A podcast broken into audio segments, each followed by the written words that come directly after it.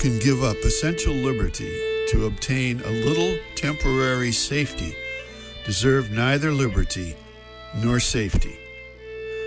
From Benjamin Franklin. Good morning, everyone. I'm Rob McCall. This is the Awanadjo Almanac, a collection of natural and unnatural events devoted to feeling at home in nature, breaking down the wall of hostility between us and the rest of creation. And this is the Almanac for January 9th to 16th, 2015, the last quarter of the Wolf Moon. Here are some calendar events for this quarter moon. Now that the holidays are over, it may seem that there's nothing left to celebrate, but there are occasions aplenty ahead.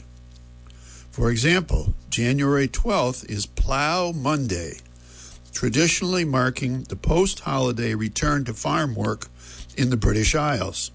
In former times, country folks would cross dress and drag a plow through the streets, then visit the neighbors for singing, drinking, and revelry. January 13th is St. Hilary's Day. No, not that Hillary. And also, it's the birthday of Mickey Mouse. Starting as a simple newspaper cartoon in 1930, Mickey Mouse has gone on to occupy some of the highest offices in the land. January 12th is the birthday of Benjamin Franklin, born 1706, died 1790. And this provides a good occasion to remember his wit, his wisdom, and his industry. A toast to poor Richard. Here's some natural events for this quarter moon. The cold has definitely settled in at last. Bangor set a record for cold this past week after setting records for warmth a fortnight earlier. One recent sub zero morning, your commentator looked out over Passamaquoddy Bay through sea smoke rising a hundred feet into the sky and backlit by the sun, a breathtaking sight. While gulls circled and scolded us for our depredations and degradations of the seas, and deer gathered on Poverty Rock for a conference on browse and forage. The ground is now frozen hard. The frost goes deeper where there's little snow cover.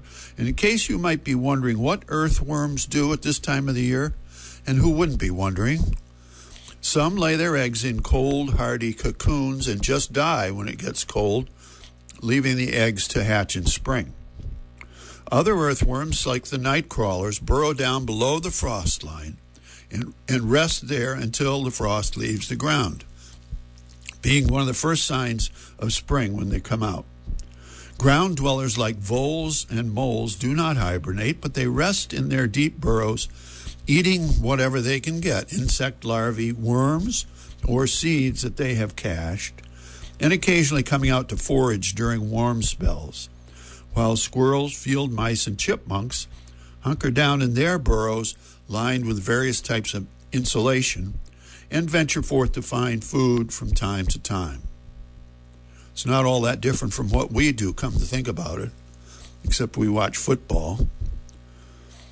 Saltwater Report the Department of Marine Resources has closed to scalloping Pleasant Bay and lower Englishman's Bay in Washington County to protect the young stock with an eye on the future of this fishery. Scallopers still ply Cobscook Bay, which is the El Dorado and Shangri La of sea scallops, even in the bitter cold. Here's a rank opinion. Winter is a quiet season for most creatures. Many humans try to do as much in winter as they do in warmer seasons, but soon find themselves exhausted and down with the flu or worse. Winter is a season to fall back on the essentials food, warmth, and work only as necessary. It's also a time for reflection on the past year and planning for the seasons ahead, whether it be a new garden, a new house, or a new lease on life. And finally, a couple of seed pods to carry around with you from Benjamin Franklin. Be at war with your vices, at peace with your neighbors, and let every new year find you a better man. And also from Poor Richard Trouble knocked at the door, but hearing laughter, hurried away.